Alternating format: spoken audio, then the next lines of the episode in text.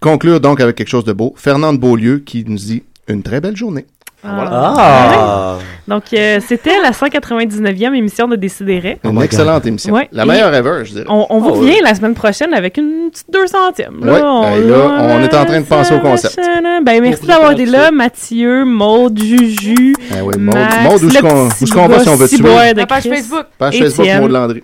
Merci. Ouais, bla- Ouais, bla- c'est- bla- c'est- bla- le bla- bla- Laurier, bla- tout le bla- monde, bla- hey, genre, est-ce que party. c'est du monde? On se rejoint chez. Laurier. euh, oubliez, oubliez pas vos costumes de bain. Bye bye.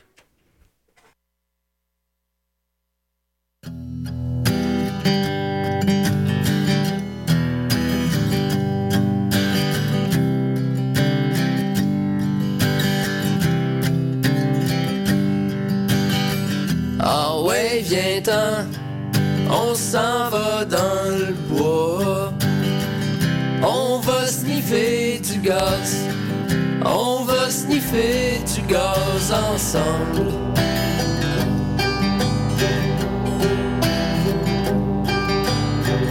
On va sniffer du gaz, on va sniffer du gaz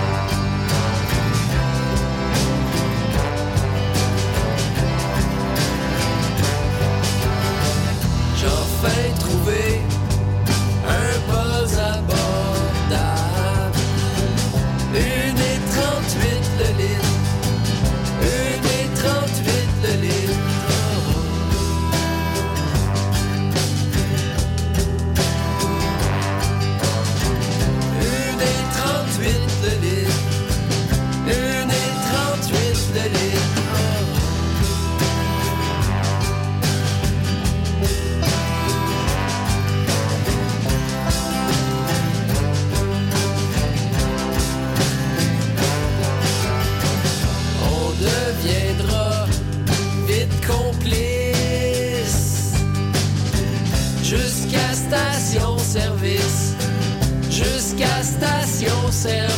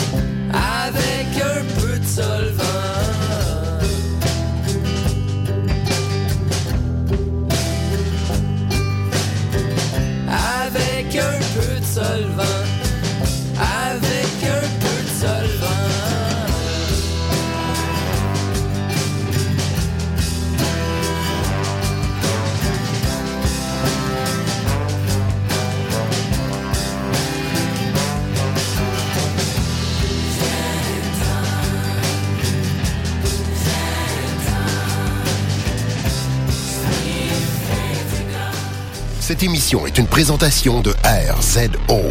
Pour plus de podcasts et web télé, rendez-vous sur rzoweb.com. Cette semaine, on vous parle d'organiser votre Lightroom, on parle du Lens Tag et du Panasonic GH4. Vous écoutez Objectif numérique, épisode 66.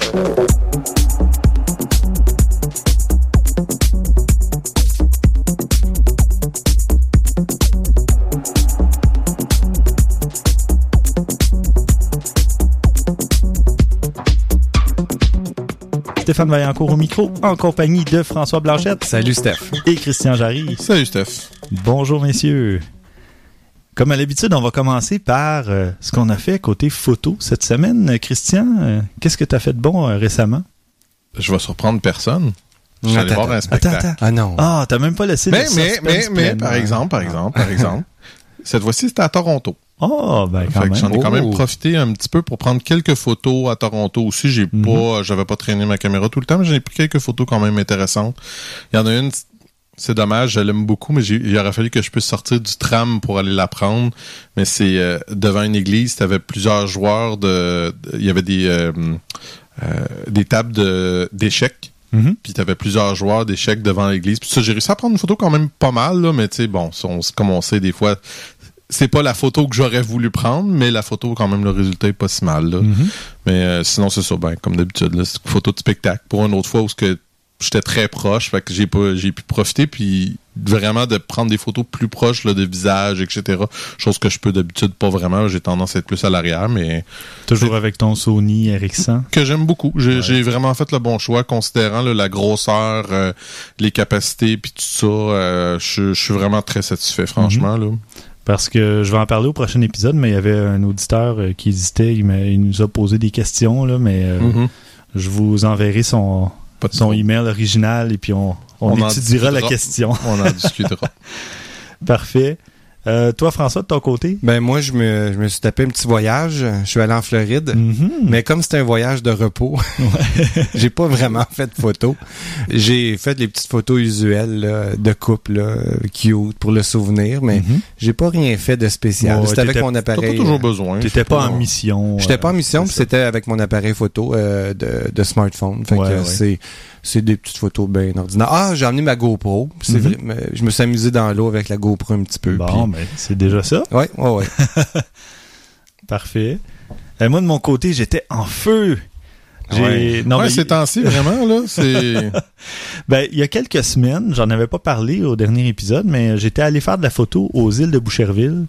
Puis euh, j'avais on, ben, on espérait photographier plusieurs animaux, dont des cerfs, mais on n'en a Mhm. pas croisé. Par contre, il y avait euh, des bernaches, il y avait. On a photographié des couleuvres. J'ai fait une belle. En tout cas, je la trouve belle, là, une belle photo de couleuvre euh, au niveau du sol ou à peu près. On voit pas l'arrière-plan. là, c'est- Ouais, ouais, bah, pas... mais euh, la couleuvre est vraiment en gros plan. J'ai réussi à prendre avec la langue sortie, le mo- euh, vive le mode rafale. Mhm. Puis euh, il y avait toutes sortes de trucs, des paysages. Euh, c'est quand même bien aux îles. C'est grand, les îles de Boucherville. Oui, c'est grand. Quand tu te Ça fait ça à longtemps que je suis pas allé, là, mais ouais. oh, on a marché 18 km dans la journée. Ah oui, C'est- ouais. Je sais pas si j'ai déjà fait ça dans ma vie. J'avais mal aux jambes à la fin. Genre, avec les enfants? Non, non, avec... Ouais, euh, c'est ce que je pensais. J'étais non. là, j'étais impressionné si tes enfants avaient fait 18 km, honnêtement, là. Non, non, mais euh, non, non, c'était avec euh, un, un client photo. Puis après ça, ben, le, le week-end dernier, je suis allé au Comic Con de Québec parce qu'après celui de Montréal, j'ai tellement aimé l'expérience que là, j'ai dit, je, je dois aller à celui de Québec. Mais je savais pas trop à quoi m'en tenir côté photo parce que je voulais photographier surtout les, les cosplayers, là, les, les costumadiers ou les costumédiens, c'est selon. Mais euh, il y en avait quand même pas mal. Pour une première édition, ça a été une réussite euh, complète. Euh, il va y avoir une deuxième édition. Les organisateurs l'ont annoncé euh, avant même, je pense, que l'événement soit fini. Puis, euh, mais il y avait pas mal de gens déguisés. Et j'ai pris euh, plusieurs photos. J'ai fait un, album Flickr. J'en ai mis quoi, peut-être 35, 36 dans l'album Flickr. Je mettrai le lien dans les notes, comme d'habitude. Et ça, c'était pour le samedi seulement. Le dimanche, j'ai vécu l'envers de la médaille. Je suis allé costumé. Je suis allé déguisé au Comic. Ah oui? Ouais, Ah. J'ai Ah vu les photos. C'est très bon. Je voulais, je voulais voir euh, comment on se sentait quand on était déguisé dans une foule euh, qui était qui a juste quelques quelques personnes de déguisées. C'est pas tout le monde qui est déguisé, donc euh, je voulais voir les réactions. Ouais. Mais j'avais pas pris le costume, un costume de super-héros ou quoi que ce soit. J'étais déguisé en Cthulhu. Donc pour ceux qui connaissent pas, c'est euh, ça vient de l'œuvre de H.P. Lovecraft. Pas pire. Et, ton, euh, ton déguisement, là, franchement. C'est c'est quelque chose que tu as décidé à la dernière minute ou ça faisait un peu que tu. Ben, en fait, au Comic Con de Montréal, j'avais vu les, les masques et j'ai contacté les gens, puis euh, qui sont euh, Wasteland Artisans. Puis euh, sur Facebook, je les ai trouvés, je leur ai écrit, j'ai dit ah est-ce qu'on peut acheter les masques? Je les ai- Ben, en fait, je les avais pas vus au Comic Con, j'ai vu plusieurs photos, puis après j'ai vu que c'était eux.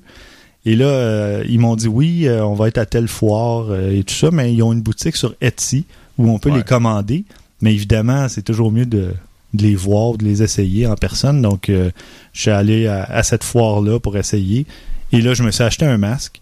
Puis c'était facilement un mois avant l'Halloween, là, donc euh, ou avant le, le, le Comic Con de Québec aussi.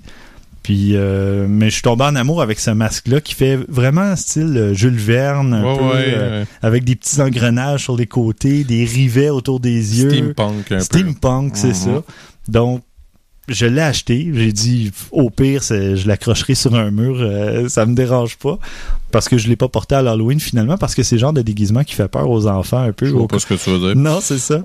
Donc, au Comic Con, j'ai entendu quelques enfants qui disaient Ah, ça, j'ai peur, papa. ou- Donc, euh, j'ai pas trop insisté, mais j'ai été costumé peut-être euh, pendant une heure et demie, deux heures de temps. J'ai pas passé la journée quand même parce que on avait vite fait le tour. C'est plus petit pas mal que le Comic Con de Montréal, là, mais euh, quand même, l'expérience était intéressante, disons. Ouais, ouais. Donc, euh, voilà. Puis, euh, Puis tu t'es senti, euh, t'as-tu aimé ça, le fait d'être déguisé, de, de que les gens savent pas t'es qui? Ouais, parce que là, on voyait pas mon visage. Il y en a souvent qui sont déguisés en super-héros, Mhm. en personnages euh, de séries télé ou peu importe, puis on voit leur visage, donc on peut à la limite les reconnaître. Mais là, personne savait qui j'étais, donc Mhm. j'allais voir les gens à leur kiosque. Je suis allé voir euh, les gens de Studio Lunac pour acheter la BD Far Out. Mhm. Puis euh, là, ben, Gauthier, qui est le, le, le scripteur ou celui qui a écrit l'histoire, il m'a jamais reconnu. C'est juste quand j'ai enlevé mon masque, il dit Ah, salut! Puis donc, bon. personne ouais. me reconnaissait. Puis là, Ouais. j'allais taper sur les épaules de- d'un peu certaines personnes, tout ça. Puis euh, c'était spécial de voir la réaction des gens qui se. Premièrement, tu vois un masque de Cthulhu euh, en cuir euh, bouilli ou je sais pas comment ça ouais. c'est fait, là, mais c'est assez impressionnant quand tu te retournes puis tu t'attends pas à ça. Donc, euh, enfin, tout ça pour dire que oui, j'ai aimé l'expérience, mais je vais pas en faire une carrière comme certains en font là, de, de, de- de cosplay ou quoi que ce soit. C'était vraiment juste pour rigoler puis voir. Pour avoir du plaisir. oui, oui, c'est ça. Pour voir comment on se sentait quand on se faisait photographier à cause de notre costume ou peu importe. Donc, euh, voilà. On va passer maintenant aux nouvelles. Euh, Ah, ben en fait, juste avant, euh, j'ai déjà plein de trucs que je peux annoncer pour euh, le ou les prochains épisodes. Je suis allé visiter un simulateur de Boeing 737 avec Benoît Chamontin. Pas vrai. Oui. Ah, là, je suis jaloux. T'as pas vu ma photo sur Facebook? Moi, je Non. l'ai vu. Non, Non, j'ai pas En tout cas, j'ai- j'ai publié une photo. Euh, J'en parlerai au prochain épisode. Ah. Puis je publierai. En fait, Benoît est en train d'écrire un article, puis il va être publié d'ici le prochain épisode. Vous pourrez aller le voir même en exclusivité sur geeksandcom.com. Donc, euh, vous allez voir le- l'expérience qu'on a vécue. C'était vraiment génial. J'ai piloté un 737 Oh. et je l'ai Fait pas fait écraser.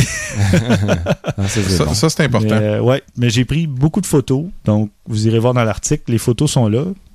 Puis la semaine prochaine, je pars en voyage à Prague et à Berlin. Un voyage photo, tout seul, pour le plaisir. Donc, je vais avoir plein de trucs à vous raconter au prochain épisode. Très, très cool. Mais, ouais, hein, ouais, ouais. un petit peu jaloux, là, mais Pour être allé à Prague, euh, je suis certain que tu vas adorer ça. Là. Ouais. je n'ai entendu que des bons commentaires. Mm. Je suis pas inquiet. D'ailleurs, j'aimerais remercier l'ami Steve Lévesque. C'est lui qui a pris les photos de moi pendant que j'étais incognito dans, au Comic Con de Québec. Donc, euh, j'avais pas mon appareil. Ben, en fait, je l'avais. J'avais mon sac à dos, mais Ben, non, bon, tout le monde aurait pu te reconnaître avec ça. Oui, c'est vrai avec mon sac à dos euh, photo, mais euh, non, c'est ça. Ben, je voulais pas. J'avais, je portais des, des gants de cuir aussi pour mon Mhm. costume, donc c'était pas idéal. euh. Ben, prendre une photo de soi-même déjà en partant, c'est loin d'être le plus simple. Non, c'est ça. non, mais j'aurais pu demander à quelqu'un. Ouais, je sais, je sais. Mais c'est- ben, j'ai- des- confié des, la plans tâche, pour qu'ils prennent, qu'ils partent avec la caméra. C'est ça. mais j'ai confié la tâche à Steve qui a un Canon 6D quand même, donc le résultat était était bien, très très bien. Alors c'est ça. Merci Steve. Alors maintenant passons aux nouvelles. Euh, Christian, toi de ton côté, qu'est-ce que tu as comme nouvelles? Ah, tu as deux nouvelles cet épisode-ci, c'est bien. Tout à fait. Euh, ben, il y en a une qui m'a, je en tout cas, en tant que photographe et amateur d'Apple, euh, m'a beaucoup, beaucoup intéressé. Euh, pour ceux qui n'étaient pas au courant, le nouveau iMac vient d'être annoncé. Mhm. Et euh, sa particularité, je pense qu'on pourrait utiliser ce mot-là, est qu'il a un écran 5K. Et Oh. je me suis pas trompé, c'est bel et bien 5K Ah, pas et non pas 4K, 4K. non? T'as c'est pas été encore recalé plus. en, en, Non, non, en non. mathématiques au primaire, non? Non, c'est 5K. Bon, euh, on va mettre quelque chose au clair immédiatement. C'est pas le genre d'écran qu'on utilise euh, en 5K justement. Mhm. Si vous voulez rire, il y a des photos que vous pouvez trouver où ce que vous voyez euh, le doc et une page web de, de, de partie sur l'écran 5K, c'est complètement ridicule. Là. Ça prend à peu près un cinquième de l'écran. Justement, c'est, vraiment horrible. là.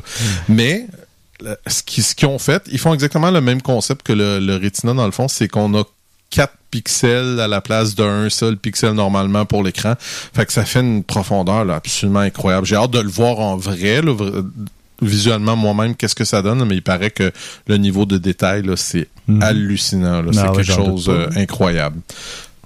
Étonnamment, et c'est peut-être le bout qui est le plus surprenant, on se dirait, oh my god, le prix va être aberrant. Ben, pas tant que ça. On parle de 2500 dollars pour un écran 27 pouces. Mhm. Faites le calcul vite vite. C'est parce qu'un écran 4K, là, ça va vous coûter à peu près ça. 2500 cou- Ouais. 2500 Un téléviseur 4K. Exactement. Mais là, on a l'ordinateur. Bon. Le iMac, malheureusement, est pas super. euh, le, le processeur, et tout ça, de ce que j'ai vu les nouvelles, c'est pas ce qu'il y a de plus hallucinant. Ça fait le travail. Mais euh, beaucoup de monde ont l'air de dire que le, celui de base à 2500 avec la carte vidéo qu'il y a, euh, sur le genre d'écran qu'il y a, il n'arrache, ben pas il n'arrache là, mais il est il borderline. Ça rame un peu. là. Ça rame un petit peu. là. il est sur le bord. Par contre, les modèles plus dispendieux, avec des meilleures cartes, etc., bon, on parle du 3000, 3500. Là, ça commence à parler. là. On commence à avoir quelque chose qui a plus de bon sens. Mais malgré tout, je trouve ça super intéressant qu'il soit allé dans cette direction-là. Mhm. Pas surprenant, mais intéressant. J'ai hâte de voir. euh, moi, moi j'avoue que je, je rêve d'avoir des écrans de m- un petit peu meilleure qualité que ce qu'on a en ce moment. C'est pas toujours. euh, tu sais, je les écrans de PC, là, il faut que tu payes assez cher. J'espère qu'à un moment donné, on va pouvoir avoir quelque chose de d'une bonne qualité, mais à un prix un petit peu plus bas. Là. Je sais pas. Là, je, je- on espérons qu'on va- avoir de quoi. Là, parce que je- j'aimerais ça. Tu sais, j'adore mon, mon, mon MacBook Pro, mais par bout, j'aimerais ça avoir un écran connecté avec. Puis là, je sais que, tu mettons, comme le cinéma display de, de Apple, c'est intéressant, mais là, ça fait genre 7 ans qu'il n'a pas été mis à jour. Ouais. Là, ça fait vraiment longtemps. Il est encore connu pour quelque chose de bon, mais on veut d'autres choses. Parfait. Et ensuite, euh, comme deuxième nouvelle, euh, qu'est-ce C'est un projet qui est quand même assez intéressant, mais euh, malheureusement, du temps qu'on en parle, euh, le Kickstarter va être terminé, le, le- le temps que l'épisode arrive. Mais malgré tout, je trouve ça euh, quand même intéressant. Le, le produit va apparaître de toute façon éventuellement sur nos euh, sur nos tablettes parce qu'ils ont déjà atteint leur but. Ils demandaient 50 000 ils ont 365 000 puis il reste 15 heures à passer. Fait que pour ça, L'intérêt est là. l'intérêt est là pareil. Ce que c'est, c'est un chargeur de batterie portable. OK. J'ai quasiment de la misère à le croire, mais semble-t-il qu'en 5 minutes, il peut charger votre iPhone 5 au complet. OK. Je suis un petit peu sceptique. Écoute, normalement, euh, tu vois, avec le Galaxy Note 4, Samsung m'avait donné un chargeur qui pouvait le charger à 50% en 30 minutes au lieu d'une heure, une heure et quart. Donc, Ah ouais. peut-être que je dis pas que c'est tu sais que c'est facilement atteignable. là. Non, On non, parle de quoi 12 fois la vitesse normale là, facilement? c'est ça, là. Euh, même plus que ça, peut-être. Mais ça s'en vient. là. Il commence à y avoir Ah des ouais. technologies de chargement rapide, mais de là à dire jusqu'à 100% en 5 minutes, c'est. Je sais pas si ça peut pas endommager la, la batterie à un certain point. J'en ai aucune idée. Mais la raison pourquoi que j'en parle, c'est ça que j'ai trouvé intéressant, c'est qu'on peut même jusqu'à recharger les piles de notre DSLR avec. OK. Fait que ça, ça commence à être intéressant parce qu'on peut avoir un, c'est un chargeur euh, 12 volts Mhm. qui est connecté. On est capable de connecter notre batterie et voilà. On est capable d'arranger ça. Est-ce que c'est iPhone seulement? Non, que- c'est euh, n'importe quoi parce que c'est connecteur, c'est USB. OK. Ouais, Fait que le USB, ben, on peut connecter ce qu'on veut. C'est pour ça qu'on peut charger des piles Exactement. de DSLR. Exactement. Puis euh, c'est ça. Puis il y a deux modèles disponibles, un de 4500 mAh et l'autre de 13 500 mAh. Fait que Ok. euh, on voit aussi où est-ce qu'il trouve son pouvoir. Là. Disons que. Puis ce que j'ai trouvé le bien, bon, c'est pas petit là. Je vous dis, ça a l'air quand même assez euh, gros comme comme gadget, mais aluminium. C'est assez solide, c'est assez gros. euh, tu sais, c'est le genre d'affaire qu'on peut utiliser pour charger plus qu'une chose. Mhm. Euh, tu vois, c'est ça, il disait que on peut recharger le iPhone 5 trois fois avant que la pile soit complètement euh, passée sur le plus petit modèle. Fait que, euh, tu sais, c'est Ouais. c'est assez impressionnant comme technologie. là.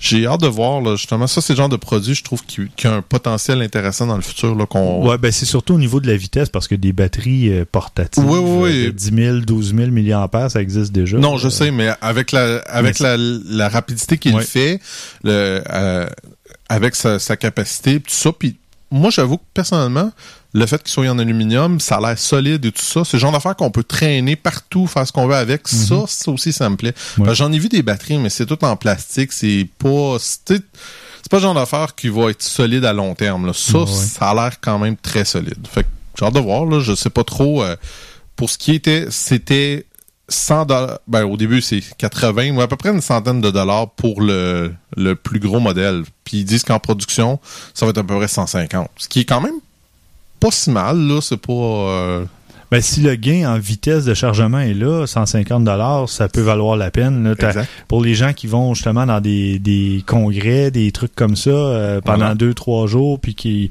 ils ont besoin de travailler beaucoup avec la- leur appareil, euh, tu le branches cinq minutes, puis euh, le tour est joué. Et voilà. Je suis un, je suis un petit peu sceptique. Moi aussi, Euh, moi il me aussi, semble le que recharger rapidement, c'est jamais bon pour une batterie. Ils ont Non, trouvé une c'est ça. façon de. En tout cas, tu sais. Pas. Parce qu'on s'entend que les fabricants, euh, ils doivent avoir pensé à ça. Là. Mm. Tu sais, Je peux pas croire que c'est quelqu'un qui est qui a pas les moyens de Samsung, de Apple, de. Tu sais, je, je vois pas c'est quoi l'intérêt pour un fabricant de téléphone de de pas donner de la technologie s'ils l'ont pas. En effet, parce que les gens veulent justement dire euh, Hey, notre appareil se charge super vite. Ben oui. Euh, juste pour ça, euh, il y a des centaines ou de Mais bon. On, on va suivre ça parce que. Ouais, ouais. Mais tu sais, puis, puis je fais pas mon. Je, je- je déteste les conspirations ou ces affaires-là, c'est pas ce que je dis. Mais on connaît pas toutes les aboutissants, les raisons. Ça, on se rend compte des fois, là, quand on entend des, des décisions, puis on fait pourquoi ils ont choisi ça versus Ouais. ça? Ah oui. Il y a peut-être des décisions, des choses qu'on sait pas non plus.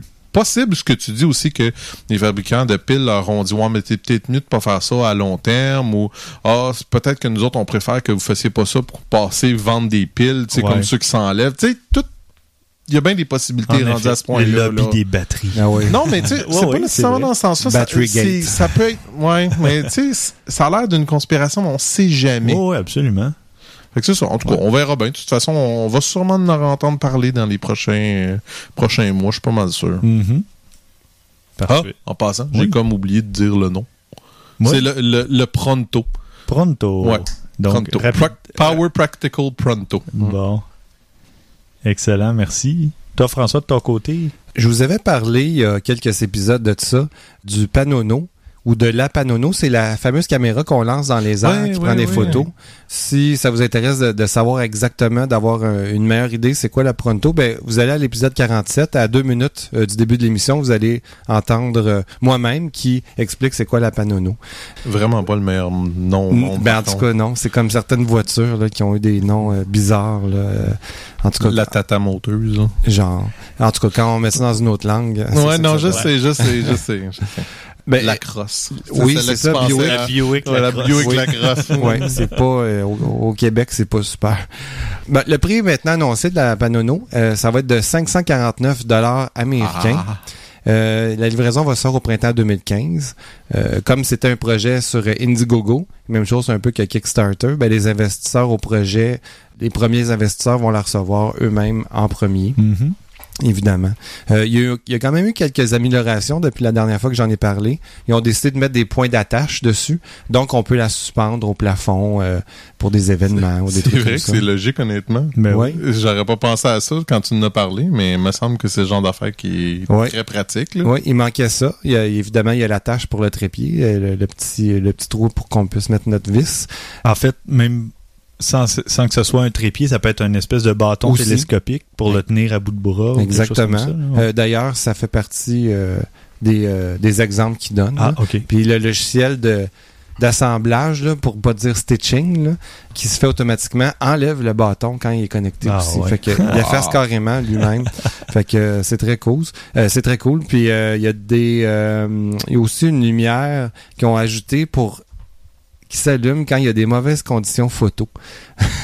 J'ai pas plus de détails que ça. Je me demande vraiment c'est Une quoi. espèce mais- de mini lumière d'appoint pour. Ouais, euh, pour dire ouais, ben là c'est pas super ta photo en ce moment aujourd'hui peut-être parce que c'est trop ciel trop clair, ça, trop je- clair, je trop sais whatever, pas. ouais. ah, ah. Fait que ça c'est les changements. Puis en, en ce moment, ben avant la livraison finale, ils sont en train de faire des tests d'impact là en ce moment. Ils, À ils 500, la font tomber. J'espère bien qu'ils font des tests d'impact. ouais, ouais. Puis euh, alors voilà, juste un petit rappel quand même de la technique. Techniques, là, euh, des détails techniques de la caméra. Il y a 36 caméras qui donnent une, image de 108 mégapixels, évidemment en mode euh, 360 degrés. Euh, L'application smartphone pour l'utiliser, autant Android que iOS, il y a un, retardateur Wi-Fi mémoire interne de 400 images dans ce beau petit truc-là. Alors euh, voilà, c'était euh, les nouvelles de François. Parfait, Je merci. m'imagine bien un mariage avec quelque chose autour, tu sais, au-dessus de ça. tu Si t'arrives, comme tu disais, maintenant que t'as un crochet ou quoi que ce soit, tu mets ça dans une, que ce soit dans la salle de, de, de réception, une église ou un affaire de même, ça peut être vraiment Oui. cool. Exit la boule disco, on met un panono. Oui! Ah ouais. Ah, J'ai Ouais. même le slogan. Ouais, c'est excellent. Ouais. Bon, merci François. Et de mon côté, saviez-vous, messieurs, que Google a été condamné à payer une amende pour un décolleté trop plongeant? Mhm, J'ai vu ça. Ouais, ouais. Alors, euh, ben oui, c'est une femme de Montréal qui a obtenu euh, la Ça, j'avais pas condamnation vu ce de- bout-là, par Ouais, exemple. ouais. C'était une... Oh, man, ça sort. Une condamnation de Google qui doit lui verser 2250 dollars canadiens, donc environ 1500 euros. Euh, parce que sur Google Street View, il y avait une photographie de la dame qui était assise sur son balcon à l'avant. Et euh, dans sa position assise, on, a- on voyait un décolleté très plongeant. Et euh, bon, Google prétend à sa défense que c'est pas une atteinte à la vie privée puisque la dame est à l'extérieur, même si c'est sur son terrain, elle se trouve à la vue de tous. Tous ceux qui passent dans la rue pouvaient très bien la voir. Mais euh, bon, apparemment que. Ils n'ont pas eu de gain de cause. Non, mais attends, là, il y a deux choses. un peu ridicule. Deux là. questions là, qui me viennent en tête. Premièrement, les visages sont cachés. Oui. Et Mais pas les poitrines. non, mais non, mais je veux dire, c'est bien beau. Mais comment tu veux qu'elle soit, ça soit une atteinte à sa vie privée si on eux. peut pas la reconnaître? Et chez eux. Puis on Ouais, il y a son adresse. Il y a l'adresse? Euh, ben, les adresses sont indiquées sur Street Ouais, View c'est vrai. pour que tu puisses retrouver justement les. Donc, euh, les gens peuvent savoir qu'à cette adresse-là. euh, Même, eh, allô, je veux dire, t'as même pas besoin de savoir l'adresse. Même s'il était pas marqué, tu sais que c'est sur telle rue. à- à- c'est ça le but de Street View, là. Exactement. Ouais. Que Sur veux, veux telle pas, rue, euh, la maison de briques blanches. euh, Ouais, ouais, Il y a ouais. une femme souvent là qui a un décolleté plongeant. Tu sais, c'est.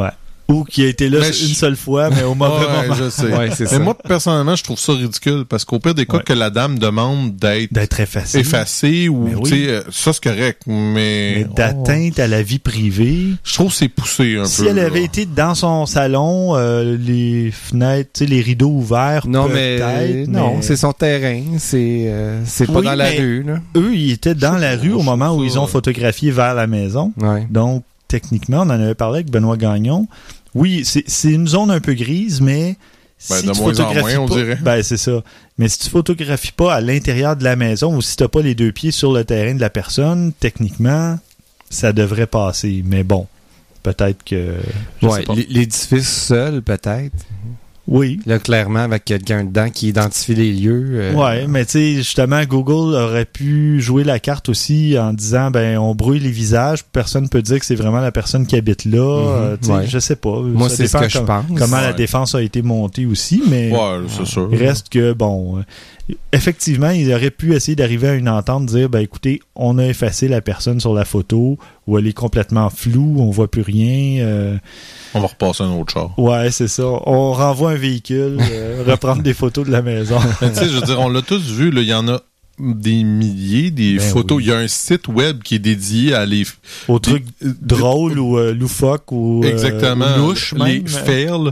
Mais tu sais, toutes ces personnes-là auraient pu poursuivre, là, il y en a, là, je me rappelle, moi, celle qui m'a fait rire le plus, c'est la dame qui s'est tournée pour voir l'auto de Google, puis deux photos plus loin, tu vois qu'elle est en train de tomber parce qu'elle regardait en arrière. tu sais, c'est comme, c'est drôle, c'est pas drôle, là, je dis pas ça méchamment, mais c'est juste, tu te dis, bon, elle, me semble que c'est bien plus humiliant, là, mais bon, en tout cas, je sais pas, je trouve ça, euh, le monde poursuit pour des choses, des fois, là. Ouais. À moins que la seule chose que je pourrais donner à la dame, c'est si elle a essayé de communiquer Google, puis Google l'a envoyé promener, puis ont pas voulu Ouais. arranger la situation, là, elle a bien fait. Ouais, un de coopérer ou un truc du genre. Là. Et encore là, ben, l'amende est pas très salée. Là. Non. Euh, je pense que c'est plus théorique qu'autre chose. Là. Ouais. Une petite tape sur les doigts à Google. ouais, ouais, ouais, ouais. Enfin. Alors, c'était les nouvelles. Christian, euh, de ton côté, toi, tu as des trucs à nous donner dans Lightroom, euh, ton logiciel préféré ces jours-ci? J'essaye toujours, j'essaye, j'essaye. Regardez, j'essaye. Je, je cherche des moyens de m'organiser, de trouver des moyens pour moins détester ce logiciel. ça marche pas toujours bien. là, Moi, mais- je trouve ça intéressant, par contre, parce que c'est souvent quand t'aimes pas un logiciel que tu trouves des façons de faire les choses ou des trucs pour contourner des trucs que t'aimes pas. Donc, au lieu de tout simplement dire ah ben c'est comme ça, je vais le faire comme ça, ben Ça, c'est sûr. Là. ça peut mener à des résultats des fois euh, intéressants ou J'arrive à faire tout ce que je veux faire. Là. C'est pas de ce côté-là, ça va. C'est, c'est, c'est surtout l'organisation. Moi, j'ai, j'ai peint de la misère. Là. Il y a rien qui me frustre plus de, de lui dire. Tu me mets ça dans le répertoire 2014 et il me crée un nouveau répertoire 2014 à chaque fois. Oui, c'est que t'as coché, t'as laissé la case cochée, créer, de créer un sous-répertoire. Parce que par défaut, il te dit, oui, oui, c'est ça. Parce que par défaut, il te permet de créer un sous-répertoire, mais quand tu reviens la deuxième fois, il est encore là. Donc, il peut te créer un deuxième je viens sous-répertoire. d'apprendre de quoi, c'est bon. mais quand même, je trouve ça. Tu sais, il aurait dû m'avertir que, hey, tu l'as déjà 2014, mais non, il continue par rajouter Ouais. par après. Mais en tout Effectivement, cas, il pourrait dire, oui, tu sais, t'es déjà dans 2014, tu veux créer un autre 2014, est-ce que c'est vraiment ça que tu veux faire? Il pourrait, mais encore là, gars, c'est- pas la Ouais. fin du monde, là, mais j'ai encore un peu de misère avec, euh, euh, avec tout ça. Bref, en cherchant, parce que je cherche, j'essaie de trouver des, mat- des matières d'optimiser, des manières d'optimiser ça. Euh, J'en avais déjà parlé un petit peu dans le passé, j'en ai trouvé d'autres. Pas 100% convaincu, j'essaye, je continue, mais euh, la première, c'est ben, ça, ça- ça a l'air simple, mais ça reste bien logique. C'est d'utiliser une structure logique pour euh, euh, Une structure de dossier. De logique. dossier, c'est le mot que je Ouais, cherchais, ouais. dossier. J'avais juste le mot en anglais, folder. Euh, une structure pour des dossiers. Ce que lui, il- suggère, euh, c'est de ne pas y aller avec la date, mais avec le nom d'un événement ou d'une situation significative. Plus Ben, facile à retrouver. Moi, je fais les deux. Ouais. Donc, je mets la date, un trait d'union, puis le, le- le nom de l'événement en question. C'est ça. Fait que lui, c'est ça. Donc, lui, ce que lui dit, dans le fond, c'est que quand on y va par la date, on a tendance à oublier qu'est-ce que c'est. Mhm. Toi, dans le fond, c'est peut-être la meilleure des situations en gardant le- la date et le nom de la situation de même. Ben, c'est sûr que c'est la meilleure façon. Toujours aussi Non, modeste. Mais blague à part, c'est qu'en mettant la date au début, c'est qu'il va pas classer en ordre alphabétique. Ouais, il va ça. classer en ordre de date et ensuite l'événement. Donc, si à la limite, tu as deux ou trois événements à la même date, ben là, oui, il va classer en ordre alphabétique. Mais sinon, tu sais, ah oui, ben c'est le dernier événement, donc je vais. Tu Ben, sors lui, ton, tu vois, tes la, la suggestion que lui donne, c'est si tu fais juste garder le nom du dossier, tu Mhm. peux de toute façon, par les filtres, décider de le faire filtrer par date de toute façon. Aussi, c'est vrai. Fait qu'il dit de même, il dit tu, tu gardes tes choses propres. Tu sais, c'est simple, c'est toute la même chose, puis après ça, tu as juste à les filtrer par date, puis tu vas avoir le même résultat. Absolument. Fait que ça, c'est une chose. Lui, ce qu'il suggère, plutôt que d'utiliser euh, Ah, mais des étoiles... excuse-moi. Oui, Je m'excuse de t'interrompre. En faisant ça, par contre, c'est que ça dépend à quelle date tu as créé ton dossier. Parce ouais, que ben, si généralement, c'est quand tu vas l'importer. Ouais, mais si tu importes deux ou trois événements à la même date, tu viens de. C'est pour ça. En tout cas, Ouais. moi, c'est c'est ce que j'avais remarqué au début. Ouais, Quand je classais mes photos, c'est pour ça que j'avais utilisé ce système-là en rajoutant quand même la date parce que, Ouais, comme, logique. disons, le Comic Con de Québec, si je traite mes photos trois jours après, mais que j'ai fait un autre truc photo que j'ai traité avant parce qu'il y avait juste huit photos, Ouais. euh, là, ça vient de mélanger tous mes dossiers. Tout à Donc, fait.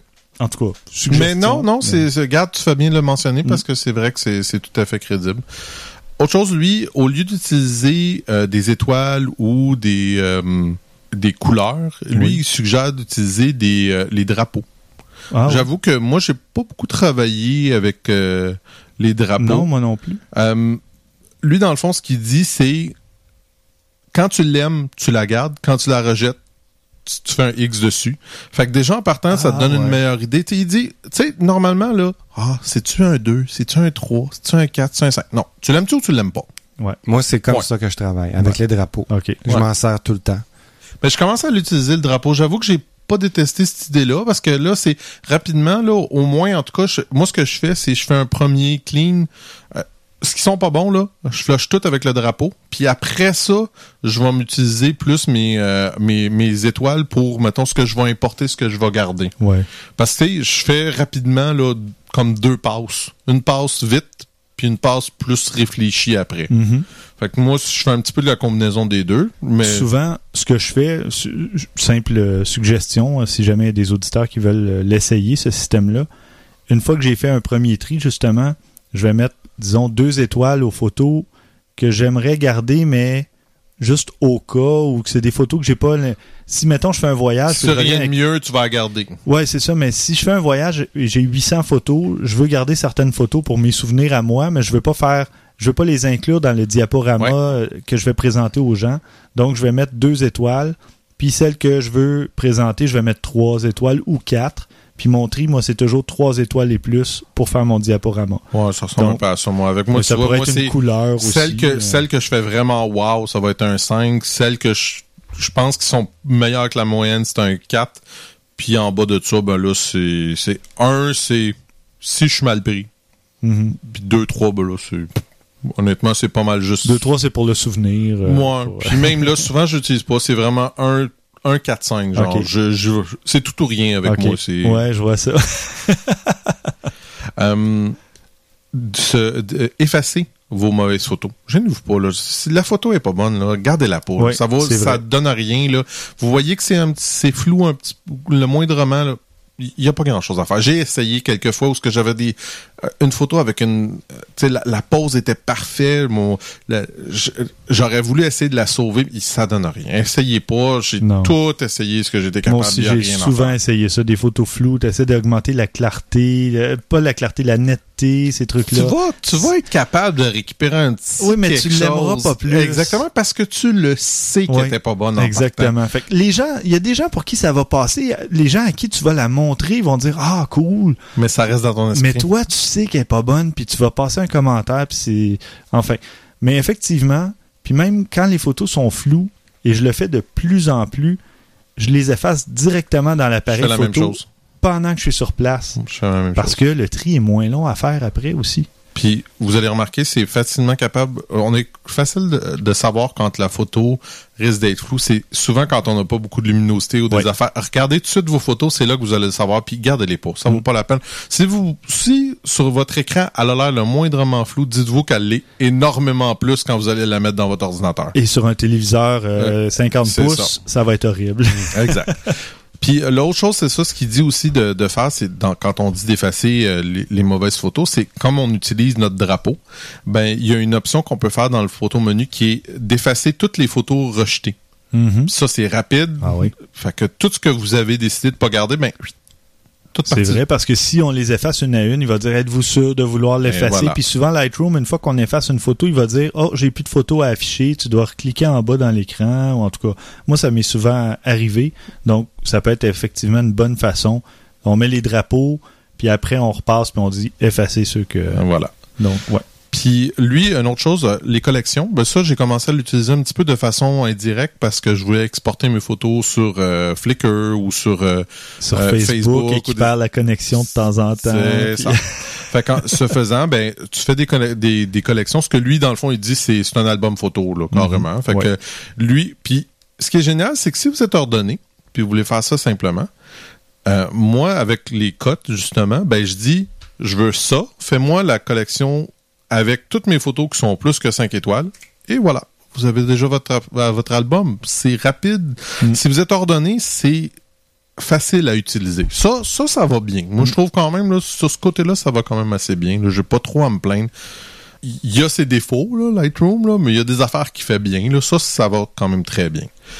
On peut même aussi faire euh, des collection sets. Je sais pas comment en français ils l'ont traduit. Euh, je- Des, En fait, des ensembles de collection, Des ensembles de- albums de collection, non, je sais pas. des albums d'albums. Ben, dans le fond, ce que c'est, c'est euh, C'est des groupes de d'albums, Exactement. Ben, de l'exemple qu'il donne, qui est simple, c'est si, mettons, vous faites Stéphane, il fait un voyage en Europe. Disons. En- ça se peut, là. Puis, plutôt que de dire euh, sa collection, c'est voyage en Europe, ben, il peut faire voyage en Europe, Prague, voyage en Europe, C'est quoi l'autre que tu vois donc? Euh, Berlin. Deux villes au hasard. Ouais, c'est ça. Ouais. Fait que, on, dans le fond, c'est une façon encore mieux d'organiser toutes les étapes de son voyage. Fait que c'est facile. Tu pourrais faire euh, voyage, euh, première journée, deuxième journée, troisième journée, quatrième journée. Et là, c'est à vous à décider comment vous allez le faire, mais Mhm. je trouve que c'est une bonne façon quand Ouais, même. Simple, mais une bonne façon. Et la dernière, ben, c'est euh, les collections intelligentes. Dans le fond, ce qu'on décide de faire, c'est qu'on donne des, des, des paramètres qu'on veut garder, qu'on veut avoir pour euh, nos smart collections. Ça peut être euh, un type d'appareil qu'on utilise, ça peut être euh, les, les cotes, ça peut être plein de choses comme ça Des, des mots-clés, des mots-clés, etc. C'est ça qui est génial. Parce que moi, mettons que je, je décide que je veux juste mes meilleures photos de ma Sony RX100. Ben, je peux le faire. Je veux juste mes meilleures photos de ma 7D qui ont été prises depuis les six derniers mois. Paf, on peut le faire. Ça, ça c'est bien. ça, Ouais, je trouve ça ouais. super génial. C'est rapide. Puis ça, ben, c'est la meilleure façon, justement, encore une fois, d'organiser rapidement vos choses. Fait que je- moi je me rappelle il y avait une fonction très similaire à ça euh, dans Aperture puis je l'ai beaucoup beaucoup utilisé pour trouver certaines affaires des fois que je voulais euh, je sais pas lui probablement aussi qui doit oui il se fait aussi j'allais dire avec même avec l'objectif on peut décider quel objectif puis à un moment donné c'est ça je voulais trouver juste euh, les photos que j'avais pris avec mon 50 mm récemment puis paf il m'avait trouvé toutes mes photos Hmm. fait que tu sais ça peut être intéressant c'est En effet. genre d'affaires à penser. Fait qu'on va amener un jour, je vais peut-être commencer à l'apprécier. Ça Non, c'est moins pire. qu'il faut, là. mais mais c'est quand même moins pire, là, j'avoue. Il y a- il y, a des affaires qui me frustrent un petit peu. Là. Entre autres, euh, j'ai encore bien de la misère à importer mes photos. Ça, ça me gosse vraiment, là, mais Mais comment ça, tu as de la difficulté à les importer? je vais te donner un exemple. Là. Je, euh, euh, je- j'ai un répertoire avec des photos dedans. Puis je lui dis, OK, importe-moi toutes ces photos-là. Puis le logiciel gèle.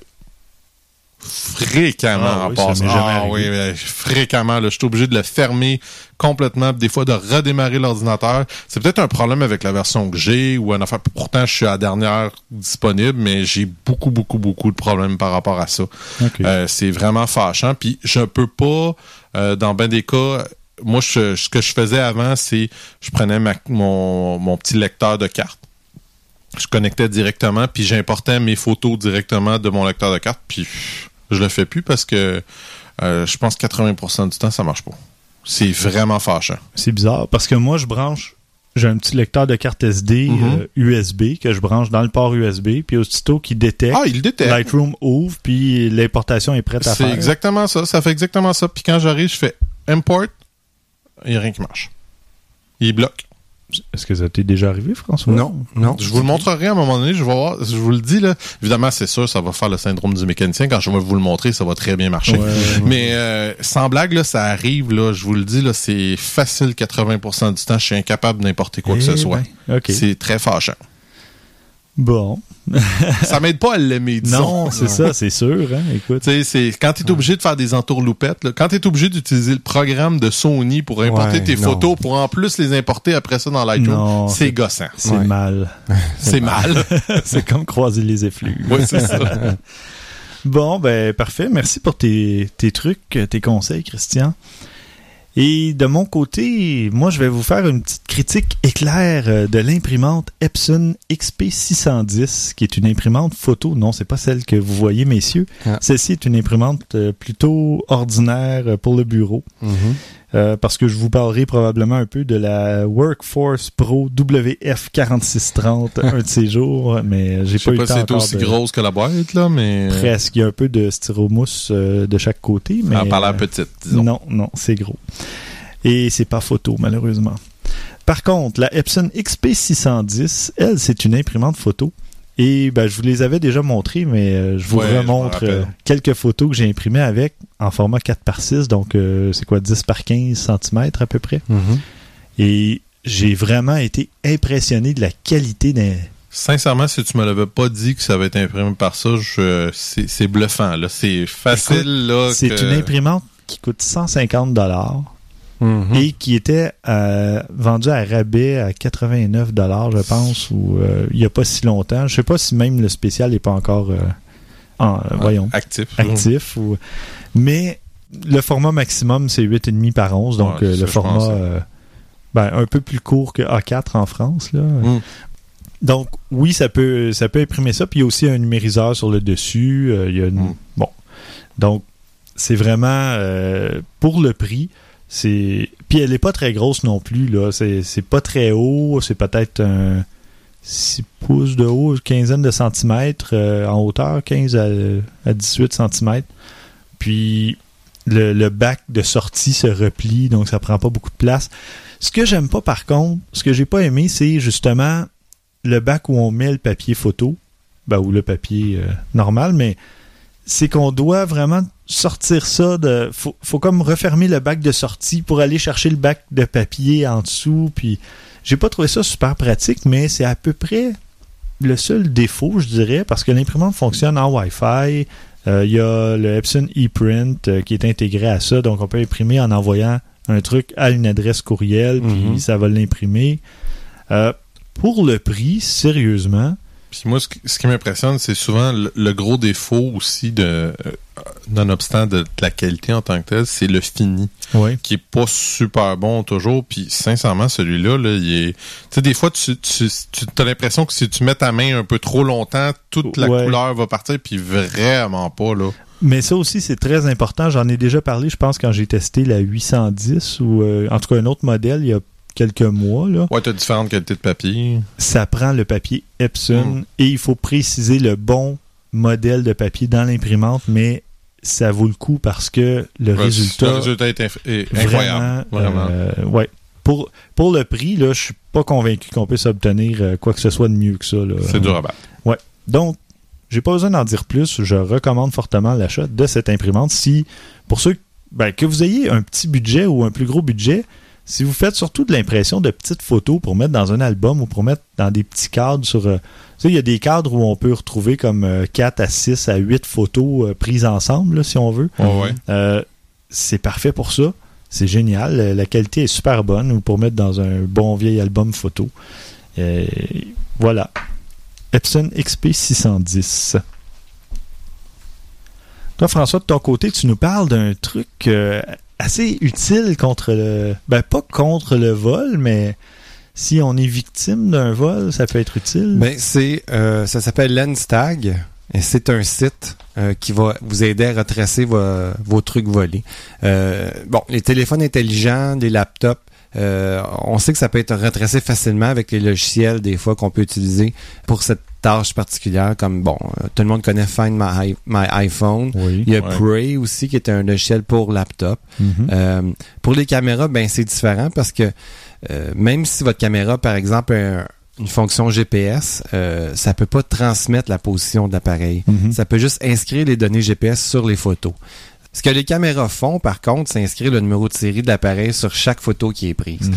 Notre invité euh, Benoît Chamontin, qui était venu à l'épisode 39, euh, il en parle justement à la 27e minute à peu près, là, si vous voulez euh, l'écouter. Euh, il était venu raconter son infortune et c'est qu'il Ouais. s'était fait voler son équipement. Euh, puis il donnait en exemple deux sites de photos qui aident justement à retrouver grâce au numéro de série. Quand on a un appareil haut de gamme avec des objectifs interchangeables, ben le numéro de l'objectif, le numéro de série de l'objectif aussi va être euh, va être noté. Mhm. Euh, donc, on peut retracer l'équipement à partir de n'importe quelle photo. Lenstag, c'est un de ces sites-là. Puis le fonctionnement est vraiment simple. On ouvre un compte, c'est totalement gratuit. Tu peux y aller avec une application web ou application iOS ou Android. On ajoute le numéro de série de ces appareils, puis c'est tout. Euh, si on se le fait voler, ben on avertit le site que notre appareil est plein d'autres il est plein no- entre nos mains, Euh, puis euh, ils vont s'oc- s'occuper d'ajouter ça à la liste des, équipements volés. Bon, là, comment ça fonctionne dans la vraie vie maintenant pour qu'on puisse Mhm. retrouver un équipement volé? Ouais. Lenstag, on utilise une extension. Pour le moment, la Distag se sert d'une extension navigateur Chrome.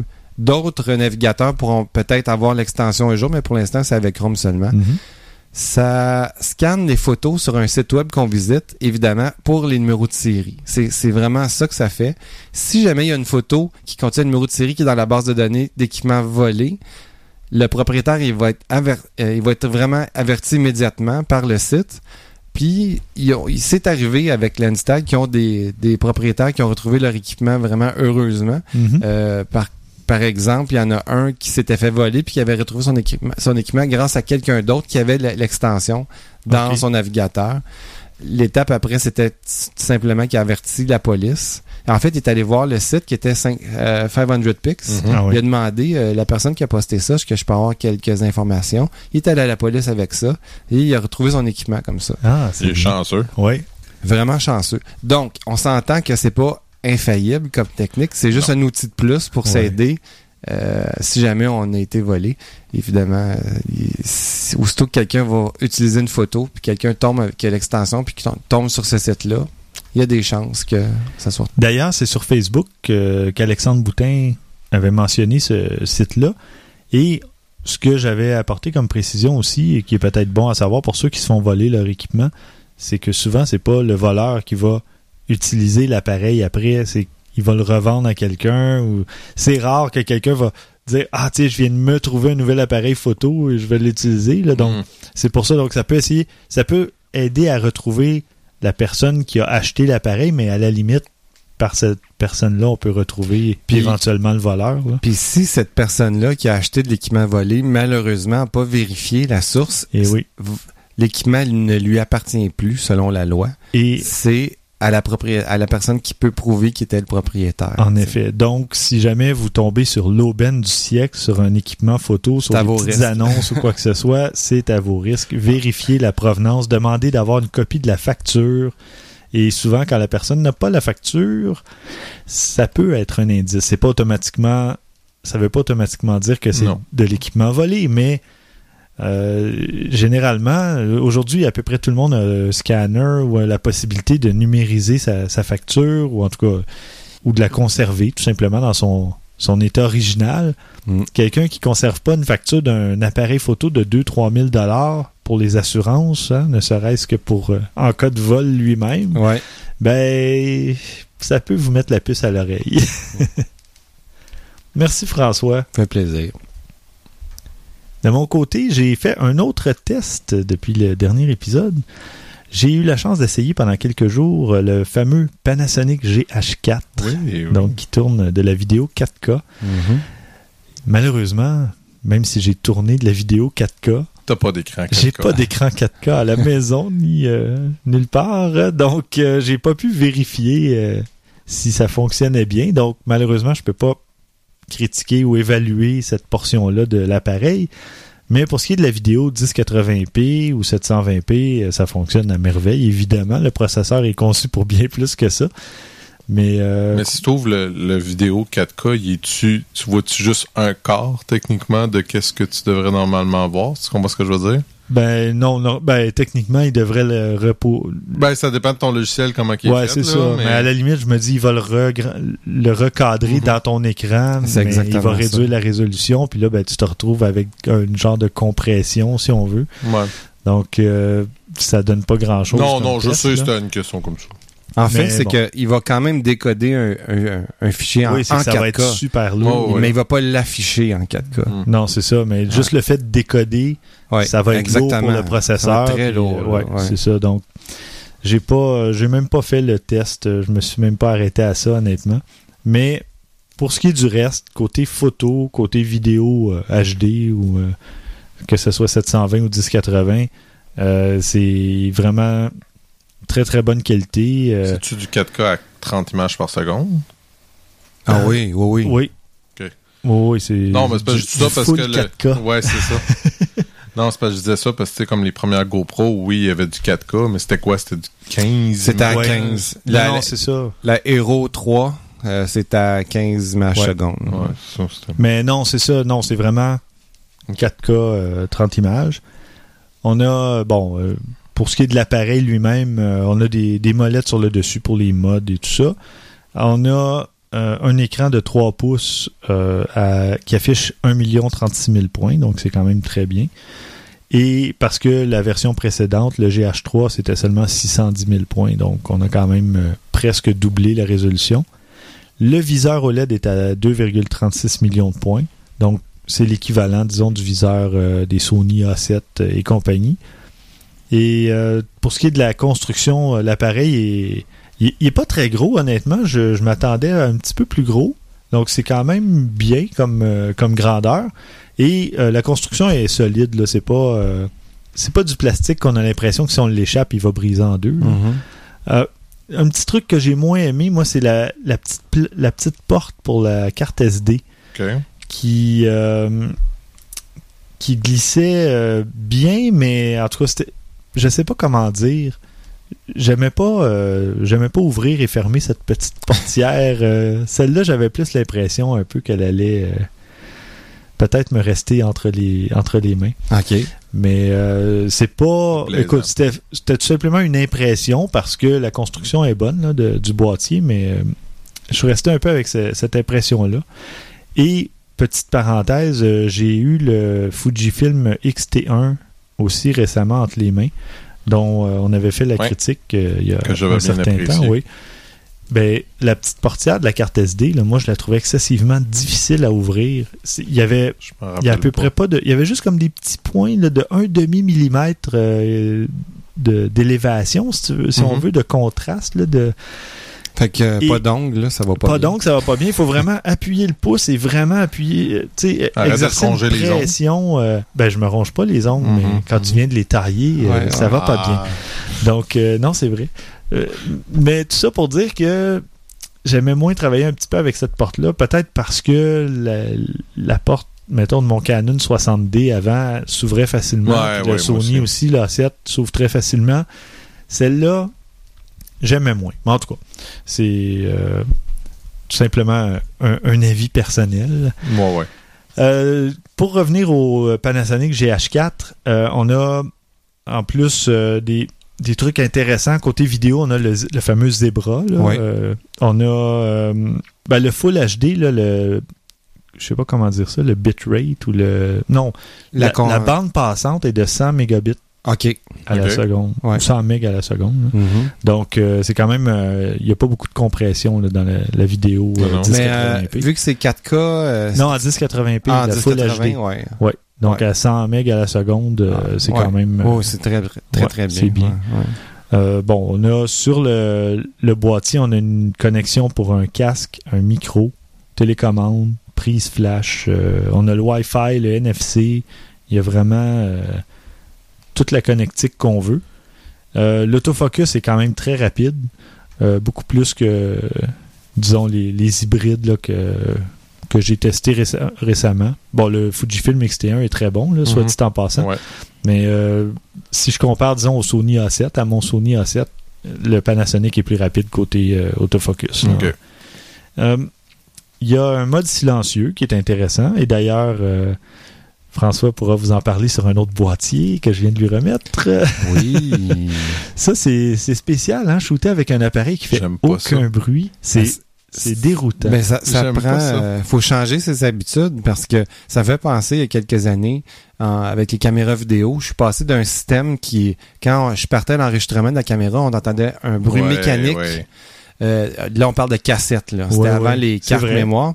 on appuyait sur un bouton puis on sentait que ça se mettait en marche. Oui, puis Ouais. quand je suis passé au système euh, non mécanique, Digital. euh, j'ai raté plusieurs fois un début d'enregistrement en, en me Oui. disant euh, que j'avais appuyé. Finalement, j'avais pas appuyé. Ben, ça m'arrive encore. Ça m'est arrivé euh, hier ou avant-hier avec mon Sony.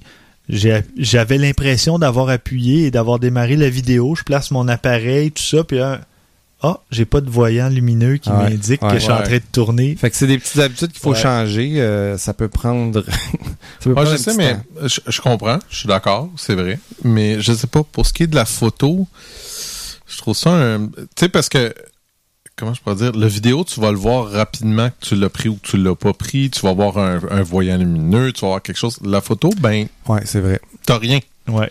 La seule chose que Ben, tu sais. l'écran qui devient noir et qui se rallume après. Ouais, je sais, je sais, mais je sais pas, je, je suis pas pour vous autres, mais je regarde pas toujours mon écran à 100%, particulièrement pas si je regarde dans le viseur.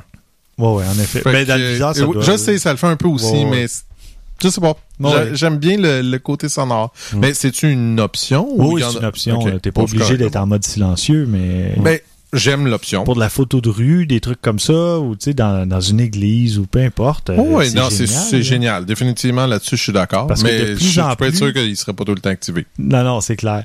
Mais de plus en plus d'appareils comme le XT1 a un mode silencieux Mhm. aussi. Mhm. Et, et d'ailleurs, les deux ont le même, je dirais, problème entre guillemets, c'est que ils empêchent le flash de fonctionner et le Panasonic GH4 et le Fujifilm X-T1 quand tu es en mode silencieux parce que C'est un le- peu logique d'un certain c'est logique, sens. mais pourquoi tu pourrais pas utiliser un flash qui est quand même très rapide et qui va pas déranger nécessairement les gens qui, tu sais, dans un, Ouais, ouais, je un comprends truc audio, surtout, je sais pas, euh, Ça, ça doit être le mode musée.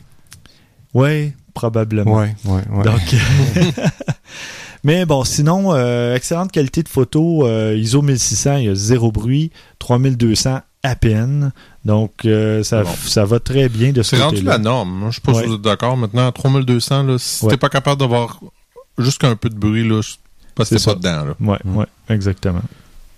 Mais bon, euh, côté point faible ou point négatif, euh, ben, il n'y a pas d'ISO automatique en exposition manuelle en vidéo. Je sais pas, François, de ton côté, si ça peut poser problème. Si Ben- l'ISO change pas, parce que des fois, tu as l'éclairage qui peut changer subitement. Si tu Il y, a, il y a des situations, euh, je pense, là, disons, euh, de passer de l'intérieur à l'extérieur, Ouais. où la lumière est, est très forte puis passe à ça. très sombre. C'est des fonctions qui peuvent être pratiques, mais généralement en vidéo, c'est pas quelque chose qu'on on, on, on laisse rien en automatique. Non, c'est ça. C'est supposé être Trop, euh, c'est parce que tu peux pas jouer avec, tu sais pas qu'est-ce qu'il va y avoir comme réaction. C'est ça. Puis tu sais, tu laisses le l'ISO automatique, OK. Est-ce que tu peux lui donner une limite, tu sais? Euh, Ouais. Parce que sinon, tu vas tomber granuleux. Ça- Absolument. parce que ça affecte tellement de points de l'image de, de laisser quelque chose automatique Ouais. que tu veux pas ça. Non, Si- professionnellement, tu veux pas faire ça. Non, mais les monsieur et madame tout le monde, tu sais, les gens qui vont filmer justement et qui se disent, ben, ah, il y a une fête d'enfants, on est à l'intérieur, puis là, oups, les enfants sortent, on va les suivre, euh, là, c'est Ben là, obligé de euh, régler l'ISO de, de, L'ISO ou la vitesse d'obturation ou euh, l'ouverture. Tu sais, il y a tellement de Il y a choses. trop d'affaires, là. Ouais. C'est ça, je suis un peu d'accord, moi aussi. Non, Ouais. mais en mode vidéo, je parle, euh, c'est rare que tu vas changer ton ouverture en mode vidéo. euh, Euh, ben, non. Non. non, non, mais sur un appareil photo, je parle, pas sur une caméra vidéo. Oui. Mon, Parce que- mon Sony, là, je, je peux pas, je peux pas changer le, le- voyons, l'ouverture, mais elle se fait toute seule. Elle, elle le change elle-même, elle ajuste automatiquement son ouverture toute seule pour essayer de, de, de limiter le- la Ah, luminosité, ouais. etc. Ok, ben, probablement que, euh, ouais, c'est parce que moi, je travaille toujours en mode ouverture, donc Non, je suis c'est pas ça. habitué je peux de pas, je voir peux pas l'appareil avec mon appareil ajuste. photo, photo, je peux pas, moi. Ouais. Moi, il est, quand tu filmes, tu prends le mode qui est là. J'ai plus le droit, je peux plus Ouais, ben, changer rien, il il l'utilise comme tel. C'est ça. Donc, puis moi, ben, c'est ça. Vu que je travaille en mode de ouverture, priorité ouverture, Ouais, ouais. ben, j'ai jamais vraiment remarqué ça, là, mais je me disais, normalement, tu changes pas l'ouverture pour changer ta profondeur de champ et tout ça, normalement. euh, C'est il y a quand on tombe dans le mode amateur, si on peut dire, Ouais. ou un mode rapide là pour il y a des situations que tu fais comme OK, ça ça ça peut changer, ça ça peut changer, mais pour moi l'ISO, ça joue on joue avec la, le, le bruit dans l'image. mhm. euh, non, c'est vrai. On joue avec le feu, c'est le cas de. Ouais, j'aime mieux voir euh, les- j'aime mieux voir l'ouverture changer Ouais. puis de perdre de ou de gagner de la du- profondeur Trop de grains. Là, plutôt trop que de me trouver avec du grain exactement. Ouais, ouais. Au moins je change pas la colométrie de l'image ou alors qu'en Ouais. ISO oui, ça va changer les couleurs un petit peu là. Parfait. Ben, c'est ça. Sinon, il n'y a pas vraiment de, de gros points faibles. Ben, il n'y a pas de GPS intégré pour ceux que ça intéresserait, mais sinon, c'est vraiment mineur. Euh, les vidéos, on peut tourner jusqu'à 30 minutes. Euh, je vois pas le problème. Là, sur un, un plan séquence de 30 minutes, c'est quand même assez Bonne long. chance. Non, mais des- une entrevue. Oui, mais... Si t'as une entrevue qui dure plus que 30 minutes, ça se peut. Oui, effectivement. Surtout qu'il y a une prise micro et casque. Mais Euh, s'il y a un mais- système de double carte, des fois. Non, là, malheureusement. Donc, c'est C'est un petit appareil de même, Ouais. c'est surprenant. C'est ça. ouais. Sinon, euh, honnêtement, euh, bon, ce que, ce que j'ai vu passer en quelque part, c'est qu'il il déplorait que le capteur soit pas stabilisé, que c'est dans les objectifs, mais il y a tellement de systèmes que c'est comme ça que ça fonctionne. Dire, c'est même le contraire est même rare. Ouais, c'est ça. Il y, a, il y a Pentax, puis euh, c'est unique. Non. Non. Il y a à peu Euh, près juste Pentax qui a des boîtiers stabilisés, je pense. Ou... Enfin, il n'y en a pas beaucoup. Donc, généralement, que ce soit Canon, Sony, euh, c'est toujours dans l'objectif, la stabilisation. Donc, Mhm. euh, Ouais. C'est, on peut pas compter ça nécessairement comme un point négatif à ce Je moment-là. penserais pas non plus. Alors voilà. Et euh, c'est un. On parle pour l'appareil entre 2000 et 2500 dollars. Donc, c'est pas donné. Ah, euh, Mais- Seulement le boîtier? Euh, t'as toujours les bonnes questions. Je le sais, hein, j'aime ça. Écoute, je te hein. dirais 2000 boîtiers, 2500 avec un objectif. Vendu. non, mais c'est parce que je suis curieux, parce que ça change quelque chose en tabarnouche si c'est juste le boîtier. Puis... Ouais, mais même à ça, c'est quand tu veux un bon appareil qui va tourner de la vidéo 4K Ah, ou non, qui va tourner, tu sais, une bonne qualité de, de, Ah, de vidéo de je suis 1080p d'accord. non compressée ou à peu près pas, euh, qui va te donner une bonne qualité d'image, que, tu sais, justement, quand tu trouves que les points négatifs, c'est qu'il n'y a pas d'ISO automatique en mode vidéo, puis des trucs comme ça, c'est que l'appareil est quand même bien conçu, là. C'est... Puis euh, pour Panasonic, euh, c'est pas les objectifs qui manquent aussi. Euh, donc, c'est c'est le kit, tu dis, qui Oui, est à parce que tu 2500, vois, moi, je c'est l'ai ça? à 1700 ici, juste euh, le Ouais, boîtier. bon, tu vois. Donc 1700, déjà, le prix commence à baisser. Ouais, ouais. Et euh, on en avait déjà parlé, c'est avec la GH4 qu'il y a l'espèce d'interface. euh, Exactement. Pour ceux qui font de la vidéo, on peut rajouter un. C'est l'équivalent à peu près euh. d'un- d'une poignée, un grip. Là. Puis euh, il y a toutes les connecti les- la connectique pour euh, le, le, euh, l'audio, les prises de micro en, en mode XLR qui est plus professionnel. mhm. Euh, il y a aussi d'autres fonctions qui on peut ajouter le, le son directement avec des boutons, l'entrée, du volume, tout ça. Fait Ouais, que c'est vraiment ouais. plus fait pour professionnellement. Parfait. Donc voilà, c'était euh, mon petit test du Panasonic GH4, un appareil recommandé si votre portefeuille, euh, votre budget vous le Surtout permet. avec euh, en magnésium en plus. Oui, Ben, Tabarnouche, euh, c'est ça. Donc ça fait pas plastique. Non, non, non, C'est un bon ça- boîtier. ouais. ouais. Donc non, c'est partout où j'en ai entendu parler, il y a que des éloges pour cet Ouais. appareil-là. Donc moi aussi, je- je j'ai pas j'ai pas trouvé l'ergonomie est bonne, euh, l'interface est personnalisable aussi, c'est vrai. je les aime bien les Panasonic en général. Ouais. J'ai eu des bonnes expériences par rapport à ça. Donc euh, voilà, si vous cherchiez un, un bon appareil pour la vidéo et la photo, courez euh, vous achetez un Panasonic GH4. et on va passer maintenant aux suggestions de la semaine. Christian, de ton côté, qu'est-ce que tu nous suggères?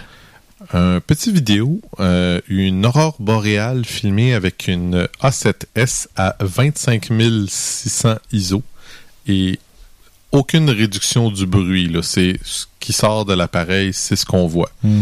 Allez voir ça. Ah. Si vous n'êtes pas impressionné, je ne sais pas qui c'est que vous êtes parce que ça va vous prendre quoi, c'est quelque chose.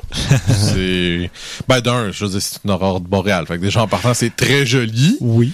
mais c'est tu te dis c'est 25 600 ISO. Ouais. OK. C'est- quelque chose. Mais la A7S, euh, oui, je sais son- que c'est un de ses bons points de vente, c'est sa sensibilité. Là. c'est pas un de ses points de vente, c'est un de ses bons points de vente, c'est Le- son point de vente. C'est- carrément ça parce que je veux dire on parle d'un capteur, c'est quoi c'est 12 mégapixels, je pense, ils Ouais. l'ont fait plus petit justement Ben, pour avoir des plus gros photosites, C'est ça. forcément. exactement. Donc, pour avoir plus de lumière. beaucoup là-dessus. Ouais, tu vois. Et d'ailleurs, François va nous préparer un test du Sony A7S. Oh oui, chanceux. Chanceux parce qu'en plus, tu as en presque exclusivité, parce que tu es un dans les, dans les premiers à avoir l'objectif 16-35 mm f4.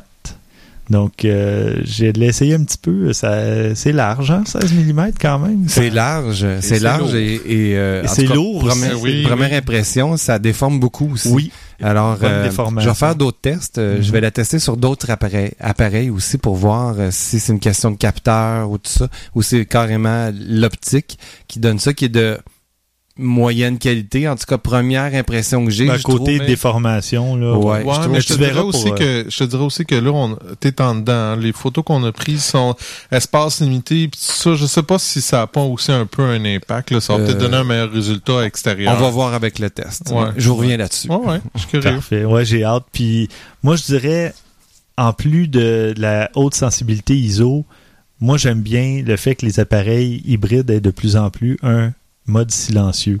Comme là, je m'en Ouais. vais à Prague, à Berlin. J'aimerais ça que mon A7 fasse pas de bruit en photo de rue parce que quand je vais faire de la photo, si je veux photographier des gens qui marchent sur la rue, j'aimerais ça passer un peu plus incognito, tu sais. Fait que finalement, François, je vais te faire tester l'A7. Moi, je vais partir avec l'A7S. c'est ça. avec le 1635 Ouais. parce qu'en Ouais, photo de rue, ça va être même. encore mieux. Ouais, ça, par exemple, oui. Ouais, ouais. Ben non, mais 24 déjà en plein capteur, c'est pas C'est si mal. excellent. là. Donc, euh, bon, on va, on va essayer de survivre avec ça. Pauvre Stéphane, quand même.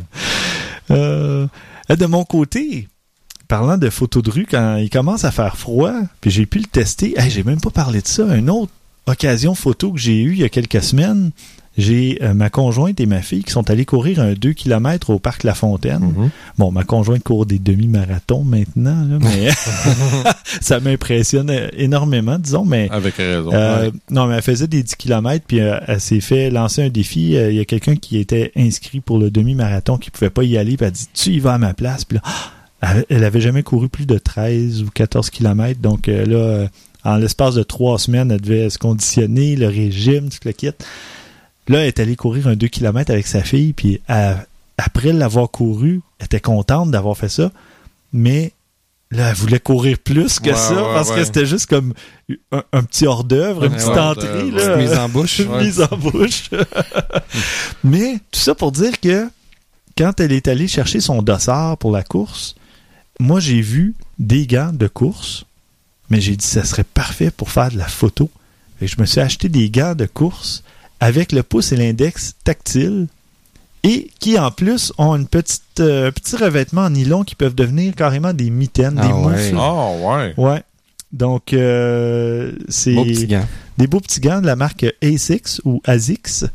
Donc, euh, on parle d'une cinquantaine de dollars. J'ai même pas pris la peine d'attendre un spécial ou quoi que ce soit. J'en avais besoin pour deux, trois jours après pour la course. Donc, euh, je les ai enfilés. Puis à 7-8 degrés Celsius, euh, c'est parfait, même si on fait pas de- d'exercice nous-mêmes. Ça va garder quand même la chaleur. Et puis, euh, bon, on sent un peu la fraîche, là, parce que en- un autre, euh, j'en reparlerai ça aussi, là, mais sur le Mont-Royal, euh, le week-end dernier, il faisait à peu près ça, je pense 8 degrés, mais il y avait beaucoup de vent. Mhm. Puis là, je le sentais au travers des gants. Donc, euh, mais par contre, Ouais, si j'avais pas bougé, épais, là. non, c'est ça. ouais. c'est hyper mince pour être hyper flexible. Sauf que si jamais il fait vraiment froid, ben on met le revêtement sur les quatre doigts, puis ça devient vraiment une mitaine. Moi, ma, première impression, t'as des petites mains. Ben, pas c'est capable des de- larges. Je suis pas capable de mettre ma main je- dedans. T'as des grosses mains. Ouais, je c'est je considère que j'ai des grosses mains, puis je suis bien. Moi, je suis pas. euh, que, euh, quand tu vois, j'essaie d'enfiler en ce moment, puis euh, ça force, là. mais ça marche bien. Tu vois, je l'essaie avec mon téléphone. Ça Non, ça marche, marche. super bien. C'est génial parce que Là, tu viens de m'y vendre. Là. Ben, c'est ça. Tu vois, moi, je suis arrivé en boutique, puis il y avait un représentant, je pense, de la marque qui était là, puis euh, il me les a fait essayer, tout ça, puis il a sorti son téléphone. Euh, moi aussi, j'ai essayé, puis j'ai dit, waouh, c'est génial parce que on a une flexibilité contrairement à des, des gros gants d'hiver et tout ça, Ouais. ou des, des gants de cuir, ou peu importe. C'est c'est génial, puis je- depuis ce temps-là, ils sont dans mon sac à dos, puis euh, je m'en sers. Ça fait déjà trois fois facilement que je m'en sers en quelques semaines, trois, quatre semaines. Alors voilà, c'est- évidemment, il n'y a pas seulement que la marque ASICS, il y a tout plein d'autres marques, mais si vous, vous magasinez un peu pour euh, des, des gants photo, pensez aux gants de course, euh, ça peut être euh, une bonne à ça, option. mais c'est Ben, une très plus. bonne idée. Mais quand je les ai Ouais, vus, ouais. j'ai dit ben voilà, c'est génial. Euh, je vois même pas pourquoi ils vendent pas ça pour dans des boutiques dans les boutiques photo comme chez Lozo, peu importe, ils pourraient vendre ce type de gants là aussi. Tout à fait. C'est petit. C'est ça que j'aime. Oui. C'est ben, dans le sens que C'est mince, C'est ça, ça- c'est mince. C'est ouais, c'est parfait. Ouais, ouais, ouais. Voilà. Puis toi François, ta suggestion? Je vous avais parlé à l'épisode 65, soit euh, le dernier épisode, Mhm. de Marc Adamus qui faisait de la photo Oui. de paysage. Et bien, j'en ai un autre à vous parler qui s'appelle Evgeny Dinev. Euh, lui, il fait, il fait de la photo aussi d'extérieur, puis lui aussi, il part faire des, du trekking pour faire ses photos. Mais lui, c'est ses compositions de, qui sont assez hallucinantes, je trouve. C'est rien de extra ou de si différent, mais c'est juste qu'il y a toujours la, façon de, de trouver une bonne composition dans ses, dans ses Ah photos, hein? puis je trouve ça vraiment beau. Et il fait de la retouche, évidemment, mais c'est pas c'est pas hyper retouché. C'est c'est rare qu'on va dire oh, Hmm. oh, ça c'est un peu trop. Non, c'est vraiment très très beau ce qu'il fait. Ah oui. Euh, et il raconte une journée d'exploration, comment que ça se passe, du petit matin jusqu'au soir. Dans son dans le cas de- du lien que je vous propose, il est même allé faire du camping la veille pour être sûr d'avoir le lever du soleil au bon moment. Hmm. Parce qu'il a marché plusieurs heures pour aller se rendre à l'endroit où il va ouais, faire ses photos. Euh, le terrain il est pas facile, euh, des fois il grimpe, il descend les ter- le terrain, c'est vraiment pas évident. Mais bon, quand tu es tout seul puis tu as tout le temps euh, pour y aller, ben il y a pas de problème. Là, je vais faire une blague, là, mais en plus, on sait que tu vois que c'est un excellent photographe. Il y a une Canon, fait que... Ah, voilà. Ça explique tout. Do- Donc, sur le lien, euh, sur le lien que vous allez trouver sur le site, ben, il y a vraiment sa journée au complet qui décrit. Puis, Stéphane, si tu veux, euh, là, j'ai- oh, désolé pour les auditeurs, vous pouvez pas voir la photo, mais je t'en, je t'emmène à la photo un peu plus bas qui est celle-là. Celle, Wow. ça, je trouve, c'est sa meilleure photo. C'est sur le bord d'une mer quelconque, il y a des vagues qui viennent se fracasser sur les rochers, puis c'est furieux, là. Ah, oui, tout à fait. On sent vraiment la force de l'eau, le mouvement dans le mouvement dans différents sens. C'est Puis ce que j'aime, c'est qu'elle est, euh, mais elle est les deux parce que comme c'est c'est léché aussi en même temps, parce que ça a dû être une exposition, une petite affaire plus longue, parce que tu sais, ça reste À peu près Oh une demi ou une seconde. C'est là, ça. quelque chose comme Fait ça. que, comme tu dis, c'est c'est violent et léché en même temps. Ouais. Le- le- les deux, c'est vraiment, c'est très joli. C'est une douce violence. Ben, ben, c'est que ça Ouais. permet de, de retarder un petit peu l'exposition comme ça. Ça permet de donner une direction à l'eau. oui. Ouais. Si on la, on la prend à un dix millième de seconde, Ouais. elle est complètement figée. Ça peut être intéressant, mais c'est pas le même genre de photo. Là, ça donne juste un petit mouvement, puis on comprend ouais, la direction de l'eau. Écoute, c'est super. Moi, c'est une des plus belles photos que j'ai vues de, de, de vagues qui se fracassent. Mais c'est quoi le titre, Stéphane? Je pense qu'on le voit, le titre en bas de la photo. Euh, Oui, J'ai pas vu. Avalé par Ah. la mer, swallowed by the sea. OK. Ouais, ouais. Très joli. Parfait, ben merci. Et ceci conclut ce 66e épisode euh, pour nous envoyer vos questions, commentaires et suggestions. D'ailleurs, depuis trois ou quatre semaines, on en reçoit beaucoup. Là, on va faire un petit ménage là-dedans, puis on va vous faire un épisode rempli de justement vos suggestions, vos questions. Alors, vous nous envoyez tout ça à podcast à objectifnumérique.com pour nous contacter sur les réseaux sociaux, sur Twitter au numérique et sur Facebook et Google Objectif numérique. N'oubliez pas non plus de vous joindre à la communauté photographe amateur au pluriel sur Google On est rendu à 3000, je crois, ou en tout cas, c'est incroyable, ça augmente, les rangs augmentent à, à tous les jours et ça devient un peu difficile à gérer. François, je vais avoir besoin d'aide euh, sur la communauté. Ah, Allez, ouais, ouais, ouais. crée-toi un compte Google+. Ouais. Euh, En fait, j'ai un compte Google Plus, c'est juste que je me connecte pas dessus. ouais, c'est ça, comme Christian. D'ailleurs, je- Christian vient de jeter la serviette il y a quelques semaines ou quelques mois. Je le vois même plus. Oh non, de temps Non? en temps. De temps en temps. ok.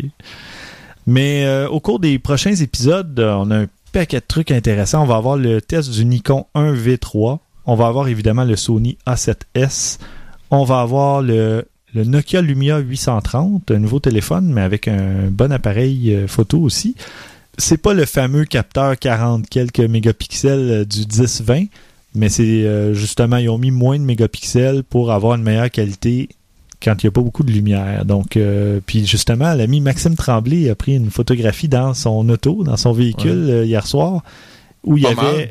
presque zéro lumière et c'est incroyable le- Mhm. la photo qui est sortie de là.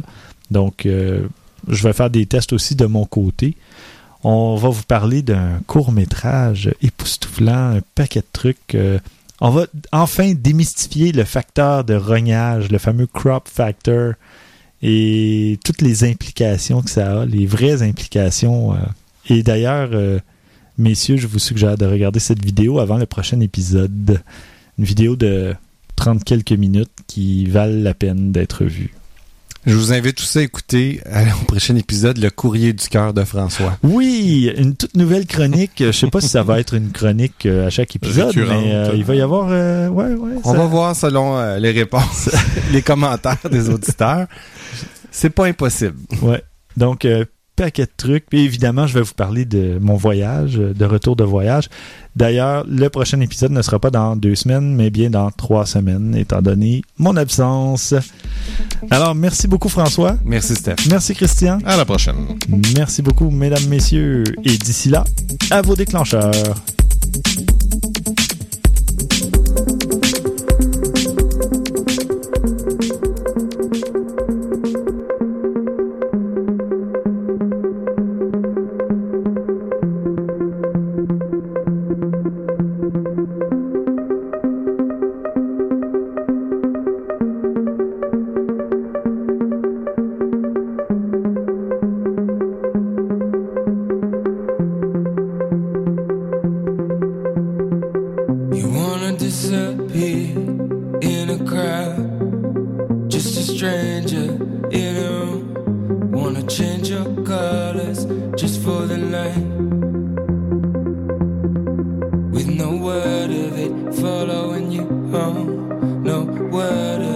following you home. No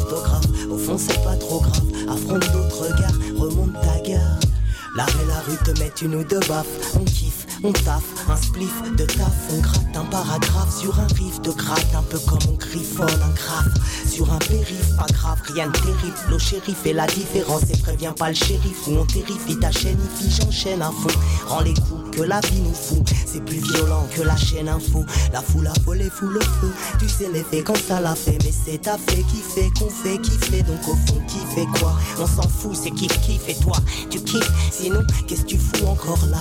Tu reconnais la griffe. Et si ça parle à ton cœur, à ton âme, on est par là, pas loin. Y a des scarlats, des hell, des arabes, des hell, des sables et des sables mouvants. Mais les vents nouveaux m'envolent avant. J'avais du temps, pourtant J'étais presque absent, stressé. On ressent tous un peu ça, c'est pesant. Ressasser des souvenirs entassés, des sourires effacés, avancer sans tracer un sur le passé, c'est pas simple. Impatient de ma poussière, on va tous y passer, redevenir poussière. L'avenir est tracé à nos frères écrasés sous la roue du destin. Mon phrasé résonnera tant qu'il en reste un, c'est du rap à l'instinct. Savourer l'instant, savourer l'instant dans le rap. Y a plus de clichés que chez le photographe. Mais si les murs sont gris, c'est pas la photographe. Tes fautes d'orthographe, au fond c'est pas trop grave. Affronte d'autres regards, remonte ta gare. Dans le rap, y a plus de clichés que chez le photographe. Mais si les murs sont gris, c'est pas la photographe. Tes fautes d'orthographe, au fond c'est pas trop grave. Affronte d'autres regards, remonte ta gare.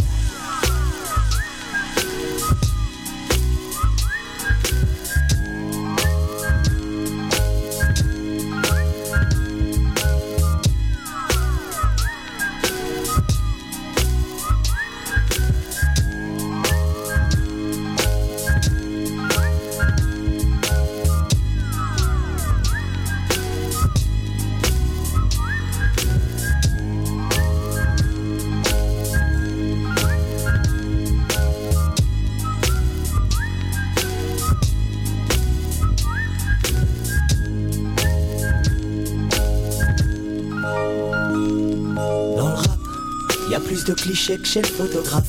Mais si les murs sont gris, c'est pas la photographe. Tes fautes d'orthographe, au fond c'est pas trop grave. Affronte d'autres regards, remonte ta gare. Dans le rap, y a plus de clichés que chez le photographe. Mais si les murs sont gris, c'est pas la photographe.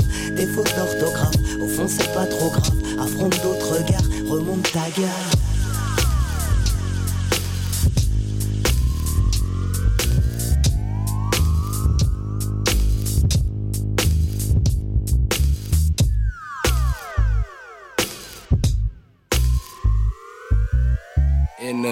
A sept and a fifth of whiskey and necking it till I'm dizzy. I never was defenseless. I never hugged the fence. I pick a side and trust in it. Stomach full of drugs and shit. My niggas on some other cleanse. Sunday binge, Monday then another six. Days back to Sunday when it's done again. And the pants better be corpse. You need that, run into the street lights off. That got bigger, got team strapped on it. You thought it was magic, but that's just the difference. Nigga, my team is magicians. We think of the shit that we want, that we get it. Look, I got holes in my britches, big up Dylan britches. Pro coming soon, thought you knew this. My nigga is cracking like French tips. Just checking and balancing checks in the salaries, testing my friendships. Cause niggas get sour with this. Rap shit got the best of me. I threw the rest off the balcony.